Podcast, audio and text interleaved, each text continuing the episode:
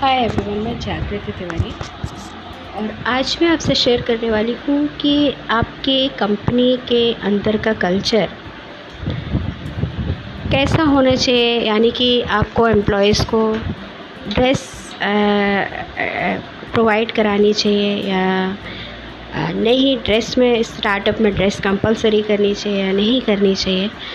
तो actually dress जो fix की जाती है उसका प्रिंसिपल यही होता है कि उस पर्टिकुलर ग्रुप के या उस पर्टिकुलर मिशन के लोग हैं और ये पैशनेट हैं अपने मिशन को कंप्लीट करने के लिए।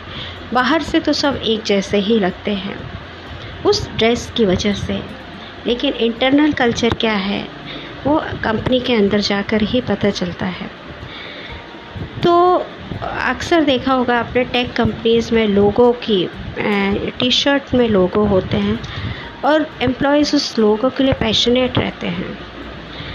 क्योंकि वो लोगों उन्हें दूसरों से कंपनी से बड़ा दिखाता है। इसके अलावा उस लोगों की वजह से वो हज़ारों लोगों में डिस्टिंग्विश हो जाते हैं। और एक मेंटल स्टेट जो होता है लोगों का, वो उस लोगों के कारण बदल भी जाता है। तो इस प्रिंसिपल के हिसाब से कंपनी का हर व्यक्ति अलग भी है और एक ड्रेस की वजह से एक भी हो जाता है और अपनी एक पहचान भी बना लेता है।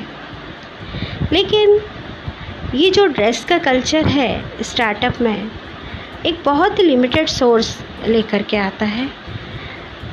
और अगर आप स्टार्टअप शुरू कर रहे हैं तो आपके पास इतनी फंडिंग तो नहीं रहेगी कि आप हर किसी को ड्रेस प्रोवाइड करो और ड्रेस कल्चर अपने में स्टार्टअप में लाओ।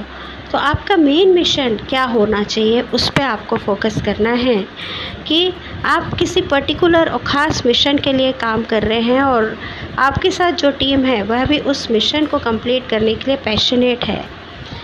उसके लिए आप ज़रूरी नहीं कि कोई ड्रेस फिक्स करो। उसके लिए ज़रूरी नहीं कि कोई पर्टिकुलर कंट्री का ही वो इंसान होना चाहिए, गोरा है, काला है, क्या है। अगर वो अपने स्किल में टैलेंटेड है और उस मिशन को पूरा करने के लिए पैशनेट है। बस मायने ये रखता है। वहाँ पे ड्रेस कोई मायने नहीं रखती। तो मैटर ये करता है कि आप जिसे भी हायर कर रहे हो, वो ड्रेस के लिए ऑब्सेस्ड ना हो, बल्कि आपके मिशन को कंप्लीट करने के लिए ऑब्सेस्ड हो। इसके अलावा एक चीज़ आप हमेशा करिए कंपनी के बाहर तो सबका माइंडसेट एक जैसा होता है और सब एक जैसे ही दिखते हैं कि ये इस मिशन के लिए पैशनेटेड है। लेकिन कंपनी के अंदर सभी अपने काम की वजह से इंडिविजुअली डिफ्रेंशिएट या डिस्टिंग्विश हो जाते हैं। जब आप कंपनी के रिस्पॉन्सिबिलिटी लेते हैं तो आपको सबसे पहला काम होता है कि लोगों को उनके टैलेंट के हिसाब से टास्क को डिस्ट्रीब्यूट किया जाए। ये वर्क डिस्ट्रीब्यूशन कुछ दिन तो बहुत अच्छे से चलता है स्मूथली चलता है, जैसे ही आपकी कंपनी रन करने लगती है। तो इस डिस्ट्रीब्यूशन में प्रॉब्लम आने शुरू हो जाते हैं और एम्प्लॉय के बीच में क्लैशेस होने शुरू हो जाते हैं। ऐसा ही कुछ मिस्टर थेल ने पेपल के समय किया था। उन्होंने, अब जब मैनेजरल पोस्ट में थे तो उन्होंने सारे एम्प्लॉयज़ के टैलेंट के हिसाब से उन्होंने टास्क दे दिए थे और उसी टैलेंट के हिसाब से ही वो उनको जज करते थे वोल्यूट करते थे। ये चीज़ सभी को पता थी। लेकिन जैसे जैसे कंपनी ने ग्रो किया तो उससे हाँ एक चीज़ ज़रूर हुई कि जो डिफरेंसेस थे एम्प्लॉय के बीच में कॉन्फ्लिक्ट्स वो कम हुए। लेकिन एक समय ऐसा आया कि एक ही रिस्पॉन्सिबिलिटी के लिए कई एम्प्लॉयज़ के बीच में क्लैशेस आने लगे और वहाँ पर डिफरेंस मतलब कंपनी में काफ़ी ज़्यादा इंटरनल मतभेद भी होने शुरू हो गए। तो ऐसा कई दूसरी कंपनियों में भी देखा गया है। उस इन जब आपकी कंपनी ग्रो होने लगती है तो इस तरह का वर्क डिवीज़न वहाँ काम, कम करता है, क्योंकि एक ही रिस्पॉन्सिबिलिटी लेने के लिए कई लोग compete करने लग जाते हैं।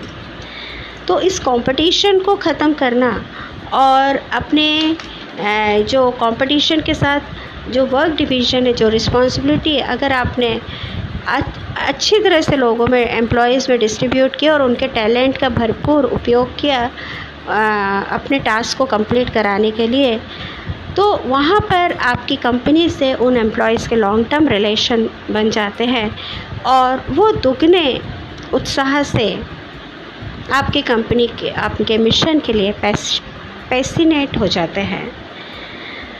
क्योंकि आपके कंपनी का इकोसिस्टम अब ग्रुपिज़म की जगह ग्रोइंगिज़म में चला जाता है। मतलब अगर आपकी कंपनी में ग्रुपिज़म हुई तो आप मान लीजिए कि बाहर के जो आपके राइवल पार्टीज़ हैं और जो आपके कॉम्पिटिटर हैं उन्हें आपकी कंपनी में, को तोड़ने में ज़्यादा वक्त नहीं लगेगा।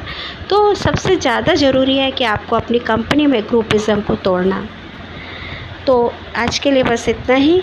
इसके बाद बताएँगे कि किस तरह से आप अपनी कंपनी के कल्चर में ग्रो कर सकते हो और जहाँ पर कंसल्टेंट भी कोई काम नहीं कर सकता, वहाँ आप किस तरह से आगे ग्रो कर पाओगे।